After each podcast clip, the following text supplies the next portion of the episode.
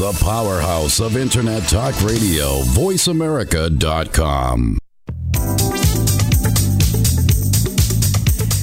Hi, everybody. Lori Schwartz, your tech cat here, broadcasting live from the Insight Innovation Exchange Conference, continuing learning about thought leadership in the marketing and insight space, and really having our mind blown over and over again by all the innovation happening in this space. So, we have a fabulous Paul Conner, who's the CEO of Emotive Analytics, and we're going to get into a little bit of that. Uh, talk about how we assess the emotional piece of this uh, of, of, of, insights and research. So, Paul, tell us about your journey here, because um, you were telling me before about how you formed, why you founded the company. So, I'd love to hear your perspective. Sure. So back in the early 2000s, around 2003, I started seeing from neuroscience and psychology that emotions and feelings and other types of affect really do drive human behavior, human decisions and behavior. And that fascinated me because up until that point, it was more like a nice thing to have.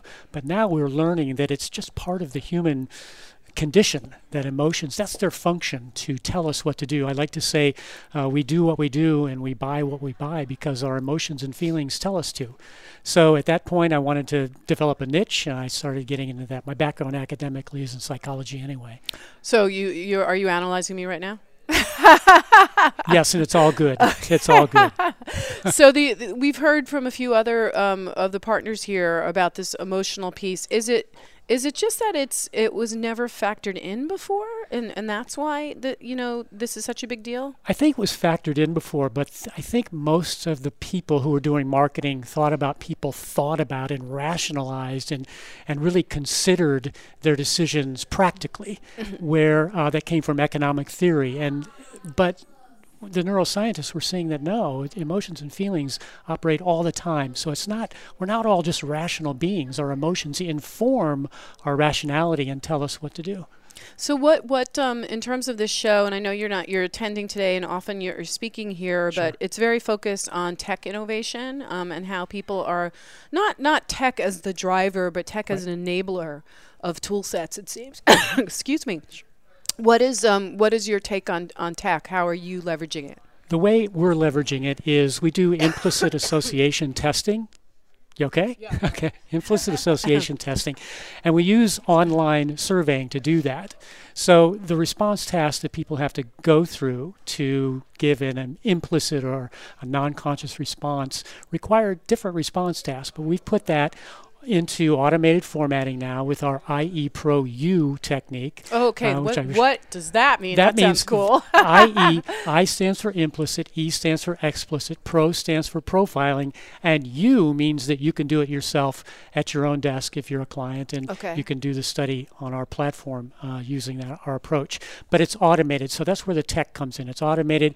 It's turn, turning studies around fast, and so you get your results in real time. So uh, if I'm the the audience that you're trying to reach, or at least your client is trying to reach, and you want to find out data about me, am I logging into an online dashboard and answering questions? Pretty much, yes. And so you're going to get to that unconscious that way. Right. So we've we've uh, programmed in a survey uh, with these implicit response tasks in it. So you, as a client, would upload the things you want to study and the attributes you want to study about those things. Mm-hmm. Uh, once you get the sample also loaded in, which we can help you with, the survey runs automatically, and then the data are, when the data are collected, the uh, the results come back to you and the, za- the, and the sample is the panelists, the actual people the sample of the actual okay. respondents who got, are your consumer targets. And who are who are your clients these days? Is it businesses? Is it agencies? Like who's the ones coming to you? Mostly. Who, who are the ones coming yeah. to you? Let's sp- Who is the ones coming to who's me? Who's the ones? Those people is the people yeah. most, mostly now businesses. I sound like my Long Island family. Hey, yeah. hey, what are you doing? well, well, I'm not going to go there. But anyway, um, they're mostly the end clients. They're um, they're not necessarily agencies, although agencies can get involved as well, but mostly the end clients, the CPG companies, the okay. retailers, and other types of clients. And I don't necessarily have any one sort of vertical or any one type of client. Uh, because emotions are global, right? Right, and everybody everybody who is building a business is looking at all of this. So you, you said you were a psychologist before this, No, psychiatrist. I, no, well, no, I haven't gotten to that level. I have a psychology uh, master's in psychology, so that was my academic background. and that that kind of helped form the basis for a lot of, of this this thinking that you're doing. Yes. Is is there any have you seen any trends in behavior or in some of the data that you're gathering in terms of how we as humans are changing? Like anything that's kind of blown your mind in the last couple years? Uh, not really. Um, and the reason I say that is because human emotion really hasn't evolved a whole lot. We, we're not inventing new emotions. We're, we're emotional creatures.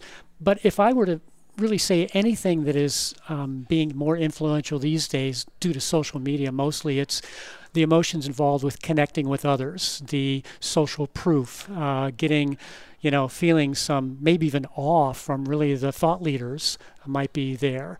But more, it's um, we see a lot of love for others. We see a lot of confidence in what others are telling us about reviewing products, So, so the role of the influencer has now entered into our sort of emotional understanding, Absolutely, I and think. so that's a new piece. I think so. I think Okay. it's it's like it's not like we were never trusting or having built confidence from other people in the past, but given social media and our need to get uh, you know um, proof from other people, I think it's probably more now. I don't have any quantitative proof of that, but it's a sense that I get. And what role does social media play in your world? Because we've talked to a few folks that have integrated social media data nicely into the more standard tools. And so for the first time, we're seeing social media sort of get. I don't know if th- this is the right way to say it, quantified into the rest of the data. Right. Are you also, uh, you know, taking that in in a qualitative way? Our company is not doing a whole lot of that. We've done a couple studies where we've partnered partnered with some of the social media experts who do do the text analysis and turn it into emotions and things like that. But emotive analytics doesn't do a whole lot of that right now. It, it seems like that might be next just because people post such, you know, passion. I mean, my Facebook feed in the last six months because of the election mm-hmm. has become, well, my personal feed, but also my colleagues' feeds have become these emotional, you know, mm-hmm. because of everything going on. Sure. You know, just everyone's like, it seems like just saying exactly how they feel at that moment. Right, right.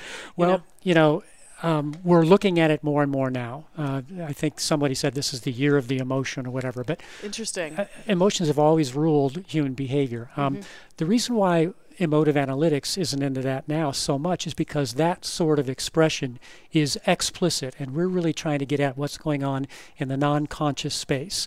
And once you can recognize it and voice it, that's no longer um, non conscious, it's conscious. Now, that's important, but there are other areas that are just as important the implicit uh, emotionality. Now, are you also looking? We've talked to some folks who are very passionate about neuroscience, and I've watched some neurofeedback. Uh, and also, there are all these wearables now that you can like put on your head. I'm afraid to actually. Yeah, sure. that do things to your brain. Are those things that you're looking at as well? we look at them, and I have uh, partners and associates that we can bring into customized studies, and they're very important. They really get at unobtrusive, implicit reactions, emotional reactions to things. The what what their uh, and I I hate to say drawback, but their limitation is that they look at emotionality on a dimensional level. They look at overall arousal and maybe some primary emotions. The implicit association techniques that we use get more into discrete emotions, the the guilt, the embarrassment, Right, the, the stuff underneath. under well Right. not just underneath but the stuff that doesn't come directly from the body or the the neurology or the brain reactions got it. Got it. Got it. uh, because feelings we can differentiate emotions from feelings feelings are really cognitive interpretations of emotional body states ah, okay. so a feeling like guilt really there's no uh, neuroscientific or physiological signature of guilt but it's a cognitive interpretation. So some of the techniques that we do can get more discrete into the emotional recognition. Okay, okay, I see, I see what you mean. That that's really interesting. So get away from the feeling, which is the expression, but get to the actual thing, like therapy. Well, it, it can be involved in that. It's still a feeling. We call it a feeling, Right. obviously, but it's not just a uh, physiological reaction. It's more the cognitive interpretation of that. So I can be feeling a certain way physiologically, but given the context, it could be anger, it could be disgust, or it could be a number of other more specific feelings. And that's important for marketing because marketers want to get that discrete. They want to get that specific in terms of leveraging the products and services. Now, uh, just a, a last question on just the, the, you know what's happening to our world right now. So, are all these new products coming out that are connected to the internet, you know, and AI and all of these things? Are you starting to look at the emotional impact that all of that is having on folks? I mean, I don't know if you have any clients in the wearable space or in the connected home space, but that's also starting to change our behavior and our perception of the world around Like us. Like the right? Fitbits and things yeah, like yeah, that. yeah. Are you looking at all of the, the that sort I of? I have to say, we haven't really looked at that specific um, Area of type of yeah. area of, of research. So um, I don't know how to speculate on that, to tell you I, I think it would be interesting Yeah. because people have these emotional connections to like um, like I lost this watch for two days, Mm. my Apple Watch, Mm-hmm. and I literally was like devastated because I've become so used to the little um, minor intrusions of Sure. data Sure. that, and so it's kind of it changed my day. And um, and I was a little grumpier. well, we can certainly get into that and study it. We, you know, that's an experience that you had. Experience triggers the emotions, so Yeah. that would be a great uh, application for I'm going to send you some wearable clients. Okay, do because that. I think that this whole space and AI too, like the role of AI. Mm-hmm. Yeah. You know, has that come up at all in some of the work you're doing? uh, unfortunately, no, but send them my way. I, I, I just um, the reason these ideas are popping into my head is because what you do you're doing is so interesting, and also AI engines they're missing the emotional piece obviously, Mm-hmm. and I would think they'd want some insights from you about how to weed, weed, weave that in. Well, the AI people are certainly starting to understand the algorithms involved in emotionality. They don't have it down yet, obviously, and I don't know if they ever will, but they're getting closer and closer to it for sure. Yeah, so interesting. So where can we learn more about emotive analytics? Well, definitely uh, the website, emotiveanalytics.com. You can email me, paul at emotiveanalytics.com, or I, I uh, work out of St. Louis, so come and see a Cardinals game and uh, we'll have a beer, and, uh, and you can learn more about it that way. And you'll analyze us in a way. I'll, I'll be discreet about it, but uh, maybe a little bit.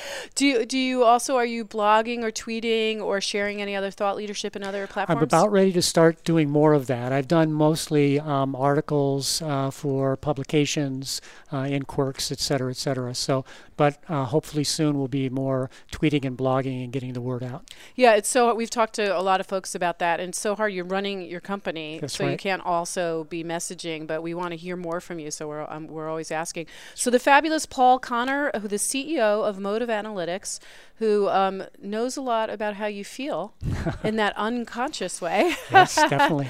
Um, talking to him live at Insight Innovation Exchange 2016 here in hot Atlanta. I'm broadcasting live on VoiceAmerica.com. Thank you so much, Paul. Thank you very much. Great talking to you. You I know kind of little tiny bubbles are going off in my head. I'm sure you see that unconsciously. Oh yes, absolutely, absolutely.